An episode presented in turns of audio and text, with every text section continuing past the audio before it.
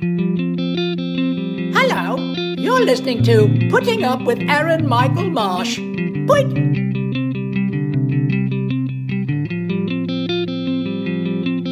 Where he's like, no sushi. Like he thinks sushi's bad That's because that's how you get worms in your body. And you're like, okay, I'm listening. But also, if the worm eats enough calories, I welcome the worm. I'm not against a good worm, you know, like yeah. like, hey worm, can you eat the carbs? You know, like I would love it if you can show me some results. How are you doing? Sure. I'm wonderful, man. How are you? I mean, I'm on the upswing. I was on the Yeah. downswing for a bit. Now I'm back on the upswing. That's what happens when the seasons change, though, right? Oh yeah, it's a it's a fucking uh it's a it's a weird thing. Are we are we I'm sorry, are we starting yet or yes, no? We've been taping We- the whole time. Okay, great. Um yeah, you know what? um, Uh depression is is a lot like COVID, man. There's like a new variant every so often that you're like, hey, I didn't see that coming. you know? Like, wow. Yeah, that's exactly what's happening. And like the odd part of the variants is my reactions with the variants. I respond to the depression in different ways. It seems like every other year. Yeah, yeah, it's it's a weird thing, and you'll you'll discover new new things with your depression. You're like, oh, showering with my clothes on. Oh, that's a new one. Wow, that's okay. I felt like a hug the whole time. It was just clinging to me. I felt like it needed me. exactly. And the seasonal stuff is just like insane. We we put up our Christmas tree the other night and you know, we were sitting there admiring it and she's got to travel this weekend and and I told her I you know, we're sitting there looking at the tree and I go, "I'm definitely going to have a good cry in front of this tree while you're gone." Oh no. But I think I was going to ask you, do you think it's positive to put up the Christmas stuff because it is everything is about joy, happiness. The songs are all in major keys. There's not an Elliott Smith Christmas album, you know, like yeah yeah it's it's interesting because I, I i think it i think uh you know i'm a, i'm a big believer in in uh in adapting to to new beginnings and new surroundings and all that stuff right and uh did you have a choice? I mean yeah you you don't really you i mean life is forever moving forward right? Yeah. and uh and that's that's one thing you don't really realize especially with grief is you feel like when somebody close to you dies you feel like the whole world is on pause. And it ain't. Uh No. the world keeps moving time keeps going on. And so that's a hard thing to even grasp. And so when the holidays come around you forget that these people are you know people are excited they are happy they get to travel you know hundreds of miles to be with their family Mhm. and all this stuff and you're like yeah well my whole family's dead and they're like yeah yeah but my family's not so you have to you have to adapt to these new surroundings these new things you have to start new traditions you have to Mhm. uh, you have to Yeah, you have to. You So you're like feel like every year you're like Kevin McCallister, or you're like right just looking out the window of the home by yourself. i'm just setting booby traps to hopefully Yeah, uh, quite literally. trap a Home new family you Yeah. know oh yeah, that's what you needed to do. Keep the burglars in. You're like you can't yes, get out. exactly you're my almost done. stepdad now yeah that's what i'm You trying filthy animal. So I had to had to finish with the reference on that. Although I wanted to bring that up with you is when I first met you. Yeah. Um, there were some positive notes out there. Is that Justin Foster? Through my time working at Flappers with him, there was like three comedians where he was like, "Hey, um, you have to go and check this guy out when he's up on stage." You know, like, dude, Yeah. exactly, and like, and he was right every time. It was like this guy, like Nate Bargatze's here. You don't know who he is, but he's Oh, good. It's great yeah Nate's great. Oh, dude, yeah, he did it for that. He did it for like, oh, you got to watch Tony Baker. You don't know what he's going to do. And then, Oh. exactly. And then it was Michael Malone. This is the company you Oh. keep in my mind. This oh, is it. wow that's great that's Yeah. awesome to hear No, Oh, exactly. man. And it's like wonderful. And then like I saw, Mal- I saw you. I was going to call you Malone. That's what we call you behind your back. Yeah, yeah, I yeah, everybody does. I saw It's you the good. first time. I'm like working the door and like peeking my head in. You're crushing. You're riffing. Great riffing. And then uh Justin was like, "Yo, did you see him?" And I was like, "I did." And he's like, "What'd you think?" It's like he bombed, right? Like I the curveball. I was like, he tried real hard. He couldn't get it. He was like, no, I've never seen that. And I was like, I'm just kidding. He destroyed. It was the best. oh, that's so great. But I mean, so like, I consider you like one of like the masters of the craft. Oh, and then when I started talking to you, I found out that we both really look up to Vince Morris. You know, yes, yes, another Vince is, master of the uh, craft. Vince is incredible, man. Um, I so many Vince Morris stories because I, I grew up in Ohio and I came up through the ranks in Ohio and he's an Ohio guy and and uh, him and Michael Loftus I would go out of my way to go and, and just watch. Um, they both used to do the Thanksgiving week at at the Columbus Funny Bone. They would alternate. And I would go every year that week and I would watch them multiple times and and both of them every night I saw them it was a different set. It was incredible. Yeah. It's incredible. When I first saw him, I mean I first saw him on TV, I saw his Comedy Central presents and I was like, this is the guy, right? And then yeah. all of a sudden, you don't see him get a sitcom or any of the other shit. And I was like, what happened? And then all of a sudden, I notice he comes to Tucson. So I start going and seeing him. And he's the first guy I noticed that has emotion. And like, he does like what in improv they call like, um, what does they call that? Where like you have you have work, you have something like where you grab oh, stuff. Right. You're like, and it's not like you're like grabbing stuff, but like there's emotion to what he's doing that matches every sentence. And I'm like, oh, he's thought out every sentence and every emotion and what goes with it to bring it in yeah. where you could actually literally like push mute and you're still like able to kind of follow where he's going. And then he, I saw him do an open mic, do the same thing and completely obliterate. And I was like, oh, it's because we suck and he's great. It's not because we would have thought if we had 200 people that were waiting for us, we would be able to do well anyways. Like, no, no, no, look at the skill. No, you know what's you know what's so great about Vince is, and you know what makes him strong is that he strives in the silence. He's not afraid yeah. of it. And that's how you become great. That's how you go from good to great is getting comfortable in the silence. Um, that's where the magic happens. That's where you find all the all the all the good stuff is in the silence. And yeah. vince is a master at, uh, at that. He he's able to sit in it. And um, i've seen him take you know 20 second pauses on stage where he'll, he'll literally just be on stage looking up like this and he'll go to the microphone and then he'll pause and then he'll go and then he'll pause and he'll go, no. And then and you're like, the whole crowd is just like waiting to be like, oh my God, feed us, give it to us. You know, yeah. He pauses and he waits and he and then he'll deliver. And when he does, oh man, it's tenfold. It's so worth it. And and he yeah he lives in that and that's where that because that's where the good stuff is and he's he's also a guy that will wring out a fucking joke man he you'll see a, a bit of uh, from vince morris that will be literally 12 to 15 minutes long and again uh, filled with a lot of you know thinking and and you know uh, and talking about it and, and just wringing it out. And then you'll see him a few months later and that 15 minutes is down to eight. And now that eight's down to six. And it's the tightest six you've ever fucking seen because mm-hmm. he's he he rang every punchline out of it. He squeezed every ounce of that by just pondering asking working. Um man he's he's he's really really good. Yeah but then i'm going to take that and all that stuff he helps sharpen your sword. Oh, he watches. He watches your set. And after you get off stage, he'll say, he'll, he'll the same thing in the green room. He'll he'll ponder with you. say, oh no. Yeah. You yes. do that thing about black coffee. You should try, you know. yeah. and you're like, I never thought about that.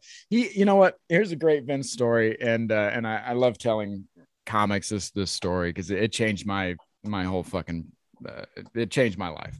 Um, I was working with Vince in uh, in Indiana, and I was featuring for him. And uh, I used to carry a, a little notebook up on stage with me. I never opened it. I never even looked at it. It was uh, like a little security blanket.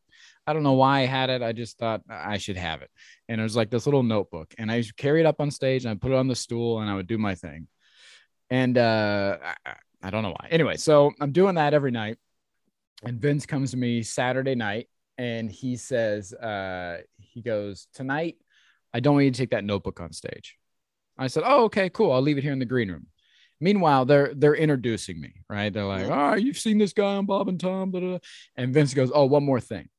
Uh, don't do any jokes that I've heard you do this week." and I said, "What? What now?" And he goes, "If I hear you do one joke that I've heard this week, I'm going to heckle you from the back of the room. I'll be watching. And now, Michael Malone.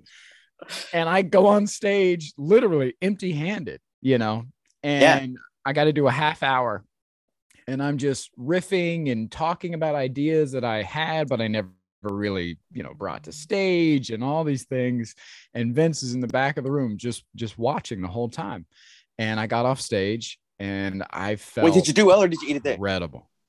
I did really well. Did a half perfect. hour of again unscripted, like untouched things. Um, I felt incredible. Um, it gave me so much confidence. Again, it's about sitting in that silence. You know, there were obviously moments where you're like, fuck, how am I gonna get out of this? But that's good. That panic makes you stronger. And um, so I came off stage and Vince was like, good job tonight, da da da. And they introduced him, and he proceeded to do an hour and a half of things that I had never heard him do before Mhm. and he was riffing and he was doing this and i got to sit in the back of the room and watch him unpack like that it was incredible and um, i got to pay that forward a few years ago i was in seattle playing one of my favorite rooms there and uh, I'm, I'm working with uh, with a young comic um, who, I, who i love and he's uh, he's emceeing the shows and I tell him the Vince Morris story, and and uh, he's like, "Oh man, that's great, that's great." And he gets ready to go up, and I go, "Hey, by the way, and it's Sunday night. I go, "Hey, don't do any jokes I heard this week." And he's like, "What?" and I said, "Don't do any stuff that you've been doing all week. I want to see all new. You're only doing ten minutes, right?" He's like, "I, I don't know if I can do that." He was like fresh, but he was like really good writer, Yeah. but he was really green, and so I was like, "Just try it." And we purposely did not give him the light and he murdered and he did 16 minutes and we just let him go and go and go. Mhm. and he came off stage. He was like i don't even know how long i was up there. And we were like you did 16 minutes. He's like oh my god i've never done 16 minutes before. And he like had a great probably one of the best sets he had all weekend and stuff. It was so freeing. It just unshackles you from that robotic set list that you're used to. Mhm. it opens up all these creative airways. Like it is such a good exercise and I- and i know that's not a, a new thing. Bill hicks would do a thing on on sunday nights. He would go up and he would do just off the book you know? Um so that's you know it's not a, a new practice by any means but it's one that i think is is kind of been forgotten or uh n- not as well known as it as it should be. Dude, very much. In Um, fact, you told me that story years ago. And since then, I make sure at least once a week to not touch a thing, go up Yeah. completely empty and just go because it makes you more present. And Yeah. then I got so used to that. All of a sudden, I was like, how do I even make my set feel present at this point? It's not as present as when Yeah. I'm not doing my set. You know, like, and it Yeah. became like this whole other thing I have to like just juggle. But it's what a great exercise. Yeah it really pushes you those limits and again that's how you go from good to great is just challenging yourself and i mean and that, Mhm. that goes in, in in every profession of course duh but especially in stand-up because you know you are controlling a room for for however long you're up there whether it's 10 minutes or an hour or whatever um you are in control of that room you are you're it all lights are on Mhm. you all, all eyes are on you literally so make it entertaining. I mean, the most valuable thing you're taking the most valuable thing from these people, and that's their time. Mhm. So you better be fucking worth it. Yeah, no, for sure. And to keep putting you on a higher and higher pedestal as the interview goes on. So you sharpened your tool to this level to where you're doing all these things. And then Yeah. you have a stretch of a really sad couple years, you know? And I saw this and was like, Malone's already a monster. And he's going to turn this. I mean, because it's like, it's really like you get a bunch of shit and like you're almost like forced to be like, okay, this is now my clay. And I have to work through this through my art. But I also knew that that was going to just ring true and help out so many people on the other side. I was like, he's about to have a renaissance. And- And I hmm. feel like you did. Yeah, I wish I would have seen it uh, like that in the beginning. How could you at the time? No one yeah. no one gets the news that they lost their mom and goes, My renaissance is on the corner. You have to go through your mourning. This is going to be a creative breakthrough. yeah, no, exactly. No, you definitely were like, No, I need to mourn this. This is the saddest thing of my life. You're like, it is the Yeah. saddest thing of your life. But I mean, I'm not to not to hit that over the head, but I know that that is losing a No. parent to me is like there's nothing worse that happens to you. Yeah yeah it is um and especially at that age um you know i was 30 32 when i lost my mother and i was 31 when uh i lost my stepfather and and um you know I've, death is is no stranger. I, I can tell you that. I lost my father when i was 12 and since then and then after that it was shortly after that my grandfather my uncle like all of these these things just like yeah, I, I joke around. I've been to over 15 funerals in the last five years, and only two weddings. Both of those weddings were for the same friend. Uh, so, what a scumbag! That's funny. So yeah, so it's you know, um, at the time though, I, I didn't can I guess really, is it Ken? Yeah, no. no, I didn't get invited to Ken's weddings. You know, I don't want to talk about it. Uh, I love Ken. Ken's great. Um, but I, uh, at the time, I didn't know what to do with that. Um, of course, you know, you just, you know, I was doing, um, uh, I was doing 46 weeks a year on the road, um, which was just insane because I, I came up in a time and, and a place where you were, you know, your, you were, your status was kind of uh, measured by how how much you're working. Mm-hmm. You know, you get you get a guy like Loftus or or Vince, and they're working 40 weeks a year, and you're like, I want that. And then you work 40 weeks a year on the road, and you're like, this is a lot. yeah. and, you, you know, and you, you, you get kind of looked at um, from other comics at the time, you know, you get, oh, he's a road dog, or he's, you know, he just does this or that. He's not, you know, and I didn't, I didn't realize that could be a, a bad thing because again, when, when I came up and where I came up, again, you, you were measured by, by how many weeks you were working. And then you come but it's also, LA it's not it's kind of reversed. Yeah yeah, it's not. It's just because LA is a backwards city where they're like, oh no, no, if you're on the road that much, that means you're not on TV. And you're like, right. So what? Isn't the point of TV to go on the road? Like, what are we doing? Right. Figure out right. which one you're actually going down. Are you Yes. going to stand up to become some B actor that's like in the back of a sitcom that gets three lines every day, or are you doing this because you want to do stand up? Which Yeah. and no matter which road they don't choose, because I talked to my dad about this. You don't get the career you want. You get the career options you're uh, asked if you want to do. Yeah. And Yeah, so it's like That's so true. that's oh exactly it's just like any job you're like how'd you get this job well i applied for like 80 of them and then three of them offered and then that one offered the most and so that's where i went it's not like yeah, yeah. nobody's like joins anything like that and no, so and I, I think it's whatever about just decision you being make- ready. yeah oh yeah stay ready is one of my my slogans but it's Yeah. like whatever decision they make they're gonna comment on the other side just for any other reason than to have conversation Yeah. Yeah. Yeah. And I struggled with that for a few years. Again, like trying to fit in here in LA where guys were, you know, literally, you know, hanging out at the improv every night and, and doing this and that to get, you know, maybe five minutes a month. And I was like, or I could be working and making money and actually getting time. And I don't know. It was, it was something I struggled with for a long time. Um, it's fitting in, you know, um, especially in the LA scene. Um, and I would say you- most I'm- national headliners I see move to LA do have that struggle when they get here. But also behind your back, everyone's just jealous because they want the work of being stand-up. Like they're like, you're a real stand-up comedian. I'm kind of the fake one, you know, like Right. Yeah. It's it's a weird thing, you know, because I don't um, you know, I show up, you know, at, at the Hollywood Improv, uh, you know, I got to sign up like everybody else, and then you you go out on the road and you're fucking there's you know a line of people waiting to see you and all this stuff. It's Yeah. such a weird contrast to be like, yeah, I'm not, you know. Um. Anyway, so uh, when Wayne passed, my stepfather, I was I was working a bunch and uh, I took 11 days off and spent that time with my mother and then I hit the road again. You know, I had to, I had Yeah. to be in fucking North Carolina that weekend. And um, what I was doing was I was doing jokes about Wayne in like like as if he was still with us, like in present tense yeah. and I felt dirty and I felt like I was I was lying to the audience and I I don't know I just I just felt like like shameful like guilt you know Yeah. and uh Sa- Saturday night I switched it up for both shows and the first show I did I talked about Wayne passing recently and I did a couple little jokes about him passing and and um and I had I had people come up to me afterwards and they started sharing their story with me oh we just lost my brother you know this or Mhm. that and and I was like, oh, well, this is a new thing. You know, this was more than just you were funny.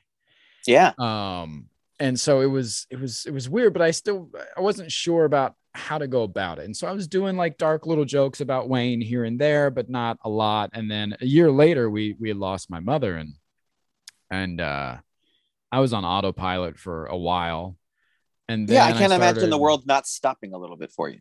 yeah, and even when I was performing, it I was just miserable up there. And I talk about it in my my special Laugh After Death towards the end there. I, I talk about like Available on Amazon I- Prime. Yeah, how, how I how I hated the audience, how I hated them. Yeah. you know, I was mad at them. Um, you know, they were out having a good time and and and you know, they didn't have a care in the world and they're enjoying this night, and I'm just fucking broken, and I had to just Mhm. keep going, and I didn't, you know, I I don't know, and so um. I was on autopilot for a little while and then I started talking about it and opening up about it more. But even then, I wasn't talking about it all the time because mm-hmm. I didn't know how to. But the times that I were that that I was talking about it, man, again, the connection that I was getting was way different than anything I had ever had before. And I'd been doing comedy since I was 19, and this was a whole different thing. This was I talk about killing versus connect versus connecting a lot. And and that's what it was. Like you know, I joke around about, about Leo Flowers giving me that advice about connecting versus killing. And he, he goes, open micers can kill. And he's like, Yeah. anybody can kill. It's about connecting with your audience. And that's what I started to do. And I didn't realize the difference until I started opening up about that stuff. And I had, again, people coming up after the show. We just lost our mother. We just lost our mm-hmm. cousin, my brother, my, you know, my husband, this and that. And people were hugging me and grown men were crying on my shoulder. And it was like this whole different level of connection rather than just like, hey, man, you were real funny tonight. it was like, then that became almost like, oh, I don't give a fuck about that. I don't, it, it became almost obsolete. Like, I don't care about being funny anymore. You know, in a, in a weird way, it was like, oh, I'm not worried about that anymore. That, that validation of that you chase for so long about like, how many laughs per minute are you getting? Are you killing? Are you crushing? Like, I don't give a fuck about that anymore. I want to connect. I want to see if I can move this audience, if I can tap into those emotions, if I can relate on a human fucking level and not just that guy made me laugh a little bit. Yeah, And- no, and for that's sure. That's been the big difference that's come out of this. I know. I noticed, and I, I'm like, like, ah, it happened. The Renaissance. Like when I saw you in Vegas, I was like so excited of like, what are we gonna get out of him? It could be anything. And then I got a story about how you had to pee really bad, and I, I was like, yes, I've also had to pee really bad. yeah. It's so it's so weird because the, the new hour like i i've been you know there's this big story about the amusement park in the beginning Yeah. and uh and that story is in there about about my girlfriend. I have to pee in the car before we go in and stuff. But then the last half of that hour is all about mental health and suicide and and all this you know darker things and my grandmother on hospice and all this crazy stuff. And so when i first started doing this this new hour back in august i had i had such a mixed reaction of people after shows. I swear to God, I was in I was in Arizona playing the House of Comedy, which I love, and and uh, I would I had a line of people buying books after the show, and literally the first person in line was like, "That stuff you said about suicide was really touching, and you know we'd love for you to come down and talk to this. Um, we have we have a meetup every Thursday," and I was like, "Oh, that'd be great." And then the Oh, next yeah. person in line is like, "My buddy and I had to pee so bad, we were in the back of the truck." and he pissed all over himself because we were driving. And then the next person in line is like, "My brother just, um, we lost my brother to suicide," and we, and we, I'm like, "Oh, you know," and, and having that moment. The next person in line, when my wife was pregnant, she pissed all day. so it's just this weird mixed bag of like. So I remember calling Jess, my girlfriend at the time, you know, and I was like, "I don't." I- I don't know about this new hour. the, the things that people are taking, yeah, people are taking away some really odd things. That's funny. What I took out of it as a comic was I was like, I watched you stay on one topic for 20 minutes. And, and so like I'm just like, oh my God, there's more. Oh geez. He hasn't even peed yet. I wouldn't even hold my pee this long in real life as long as he's telling the story about this. This is incredible. it was so funny. I was in Dallas a couple weekends ago with, Foster, and and the the manager comes in to get our our minutes, you know, and he's like, you know, when when do you want a light? And Foster's like, you know, give me a two minute. And the MC's like, give me a two minute. And I Mhm. can I get a can I get a half hour light? he goes, he goes, wait a minute, you want you want a half hour light like to close? And I go, yeah. And he goes, you have a half hour closer? I go, yeah. he goes, okay. I was like, hey man, that's what I got. So just let me know. That's very Cosby-esque. On the right side of Cosby-esque. You know, like yeah, it's a bizarre thing, man. I, I'm doing uh, you know, in the new hour, I'm doing three stories, which is just like fucking unreal. Um it is unreal. I mean, can you name an album that would only have three tracks on the back? A comedy album that oh man, it would have to be a Birbiglia or a Titus, right? Like it would have it- Yeah. I can't think Titus and anybody else. Would both just be one track, even though it's two sides. Titus has a great um 25 minute story about meeting um uh oh god um, The Edge. n- uh, n- oh yeah yeah and um what's his uh, Bruce this? He also Springsteen about the yeah. Yeah and it's called it's it's called Bruce Who and it's on YouTube and it's incredible and is. again it, one of my it five. that it- is where you're like this is he's still talking about meeting Bruce and, and, and you don't even realize it until you're like 15 20 minutes in and you're like oh, we- we're still talking about meeting Bruce Springsteen it's incredible uh yeah It he's, really is. he's I, I love love love Titus I recently just went back and watched um uh, Norman Rockwell is bleeding uh, last Yeah. week talk about like a groundbreaking comedian who came out of like you're talking about when that came out it's the peak of jerry seinfeld. It's the Mhm. peak of like what's the deal with instant coffee? Do you wait for it? Do and then titus comes out just swinging in the fucking dark with my mother's crazy. She's in an insane asylum. My dad's an alcoholic she killed herself like all this fucking wild shit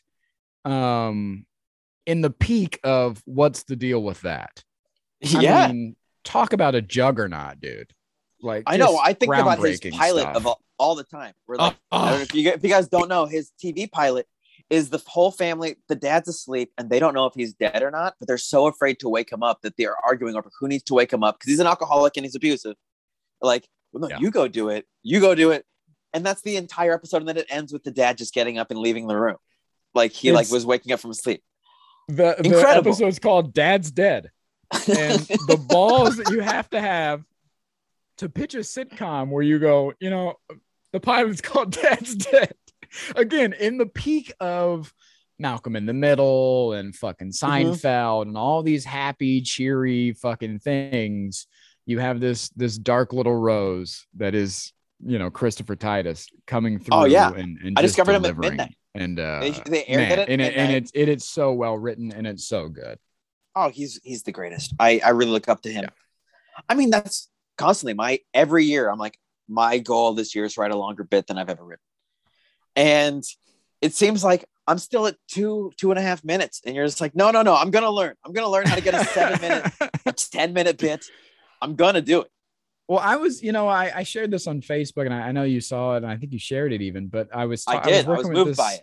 Yeah, I was talking to this comic in, in Phoenix and, um, you know, we were working together and she's great. And she, she had said, um, uh, she goes, I want to do what, what you're doing. I want to do what you and Birbiglia and all these guys are doing. Like, I want to get into, into big stories.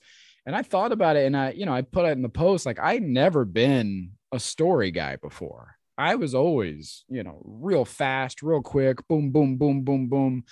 Um, I would, you know, go, I would call it tornado mode when I would do showcases. you know, they're like, you got seven minutes. I'm like, all right, well, I'm gonna fuck shit up while I'm up. You know, I would just wham, wham, wham, just the highest energy. And um, and so um, what I learned though, building these stories, it, you get overwhelmed by the idea of like, oh, I gotta, I gotta tell this big story about the time I, you know, I went to the laundromat, and it's like, well, it's not about that. that big fuck off story is really just a bunch of little jokes put together. So Mhm. all the jokes you have about laundromats, all the jokes you have about even dating could go in there, or you know, uh, coins, anything you anything related in the field, like you just spider web it, and all of the stuff that you, all these little jokes that you have, can now fit under that umbrella um and the and the example that i use is the is the opening joke on my on my special um is all about just trying to buy some rolling papers in seattle and witnessing a robbery while we're doing it which is a, a true story and um but under that umbrella i was able to fit in all of my weed jokes all of my how many years i've been sober jokes like all of that stuff fit under that umbrella because that story is about buying rolling papers. So now it Yeah. takes that eight minute story into, uh, you know, a 12 or 14 minute story. Um, and so you, you, you, know, we, we tend to get overwhelmed by this idea of like, oh, I have to write this big thing. No, you don't. You have to write a bunch of little funny things Yeah. that make up this big thing. Um, So I, I I- don't, I don't think a lot of people know that. No, and I'm kind of getting to that point because I probably have seven or eight minutes on just Ross Dress for Less jokes because I just every time I go there I make fun of. Right. And you're like, oh, if I just turn this into a story of me going into Ross Dress for Less and experiencing these jokes, all of a sudden this becomes this guy happens to be really funny instead of this guy sitting here just throwing jokes at the wall. Yeah. Yeah, and it's about I mean, you know, it's not for everybody and you know, um everybody has their own No, and everyone- I, I wouldn't suggest this to like a Jay London where it's like you need to be doing story jokes. Um, No. I heard a quote that every comedian is doing exactly what they learned how to do the best. That's it. Yeah. Whatever road worked for them is the one they took. And I and not they're none of them are the same. That's the whole point.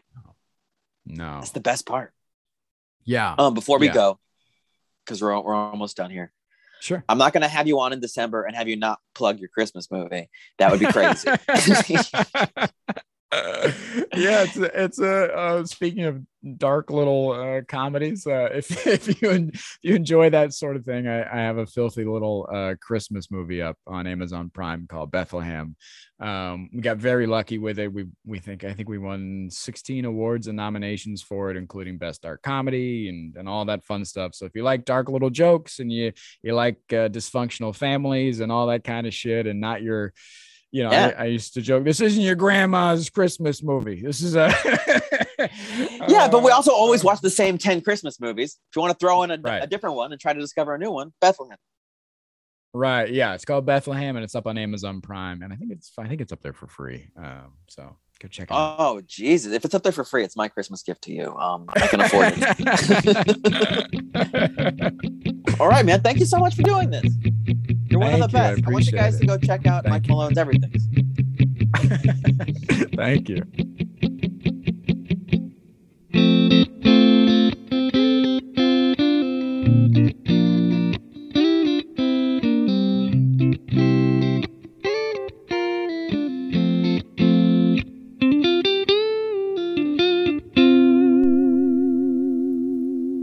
Mike Malone. I uh, I almost don't even know what to promote of his first. There's Laugh After Death, his Amazon Prime comedy special, one hour, awesome. He has a book, um, spacing the name of it right now. There's a cloud crying on it that's about getting over grief. He has that Christmas movie Bethlehem. He has his own podcast. He also has, um, oh, he's got an Amazon Prime stand up special coming out soon where it's him presenting other comedians that he thinks are just not as represented as their skill set called Monsters. And so, for instance, it's got a guy named Ken Gar on it that we referenced in the episode. Ken Gar has been a professional comedian for as long as I've known him, which is almost a decade now. And he's a great comedian and unsung hero, you know? Like, so just those kinds of oh, Ricardo Flanagan. We didn't even talk about him. Ricardo Flanagan is a comic who passed away since the taping, and he's on that and is, you know, how great. You get this great set from him, and you're able to watch that, and you're able to celebrate that, and you're able to share that, you know, after his life. And so just so much. Mike Malone somebody has called me prolific for keeping this podcast going and still doing stand up and having all the things that I do going. I feel like it's just but a candle to what Mike Malone does. I feel like he's the most epic, prolific comedian I don't that I know that you don't know. And so follow Mike Malone. Absolutely. Mike Malone is a great comedian. In fact, I'm even to call this episode Unsung Heroes, not just because he's one of my unsung heroes, but because we talked about ours. You know, Vince Morris being such a great comedian, or even Chris Titus, who had his own show. He's just not. I still feel like his level of ability and skill in comedy is just so much more than what he's received back from it. I consider him an unsung hero just because I feel like even though he's famous, he's not as famous as I believe he should be. You, you guys know what that's. You, I'm sure we all have bands that we love, and we go see them. They're like, yes, they're playing for 600 people, but this band should be playing for 6 million people. Like, are you kidding me? You know, like, you're like, how is this not, how are they not doing a stadium by now? Which it also seems like this far in my life, most bands I feel that way about, or comedians, get there. You know, like, that's the other part, is like, it just takes people time to find them. But people do recognize greatness when they see greatness, and Mike Malone is greatness. Mike, thank you for doing this episode. And I, again, don't know what's next. I don't know who's on next week. Um, oh, you guys may notice there's more me and the mic. There's more. Uh, there's more guitar playing on this. Uh, I've completely switched over to me playing guitar, doing the soundtrack for the rest of the podcast. I no longer have anyone else playing any instruments on the thing. It's all me, me, me, me, me. I'm not recording, editing, playing the in between music. This is a 100% me thing, with the exception, of course, of the voiceover in the front, which is not me, which is a voiceover legend, uh, Rob Paulsen, who I love. I'm going through his things, you know, from Pinky and the Brain, Animaniacs. He's doing the voice. Outside of his voice at the very beginning, it's a very me, me, me show. You're putting up a me fuller. You're more me. Uh, so I uh, I've recorded a bunch of music. I've put up what I have currently as the soundtrack, so you guys could. I've already had it up for a couple days, and my brother already told me that my nephew loves hearing me play guitar. Super cool. Had no idea that was going to be on the other side of that. Love it, love it, Jimmy. Thank Logan. Absolutely. Um, some some little shout outs there. So if anybody else enjoys that, it's there. If you don't, it's it's two minutes. You can, you can get past it. You don't have to listen to it. Um, I will keep recording other things to throw in there until I find something that just really, really feels right. I really like the way the intro music feels. I feel like that feels right. The middle, I'm still working on, and the end, I'm still 25% on, but I do like the way it fits. So that's what's going on with the music. No one needed to hear me explain that, but I'm explaining it. I'm going to keep doing it because I also just really love playing, and I spent most of the pandemic just getting better at guitar. Uh, I know I was good before the pandemic, but I was also like, ah, let's work on just being the guitar player you always wanted to be. And I feel like I've gotten there and I really love it. Um, yeah, that's what's happening over here. Christmas stuff is kind of in full swing. I uh I'm both happy and sad about that. You know, like I love the way people get so excited over Christmas stuff. I uh yeah, I just don't know. I just don't know what the season's to be like. Uh next year already feels like a complete blur as to what the plans are. I don't I haven't set goals for next year, and that's what I think I'm doing right now with this confusing me. I need to set those goals. I do every year, and I normally meet about 80% of those goals, and I always beat myself up for the 20% I didn't reach. But now that I'm going to be turning 40 next month, I'm like, no, but look at that. But that means every year you're reaching 80% of your goals. 80% of my goals every year is really good. So I that's what I'm missing. That's as I can't believe I hit that so fast on the head. I need to set goals for next year. It's time to set them. Guys, maybe next week when I do this, I'll have some goals. I should verbalize them on the end of this uh on the end of one of these episodes. So I have it in writing so you guys can see like as I hit some of these goals. It's to be great. Um thank you. Thank you again. Thank you every week for listening and thank you every week for a rate, reviewing, and subscribing. I know you, you guys are like, no, I don't do it every week. I only have to do that once. That's true. But if anyone new is listening and they haven't done that, do it. I love it. Um, and yeah, thank you for putting up with me. You guys put up with me a lot.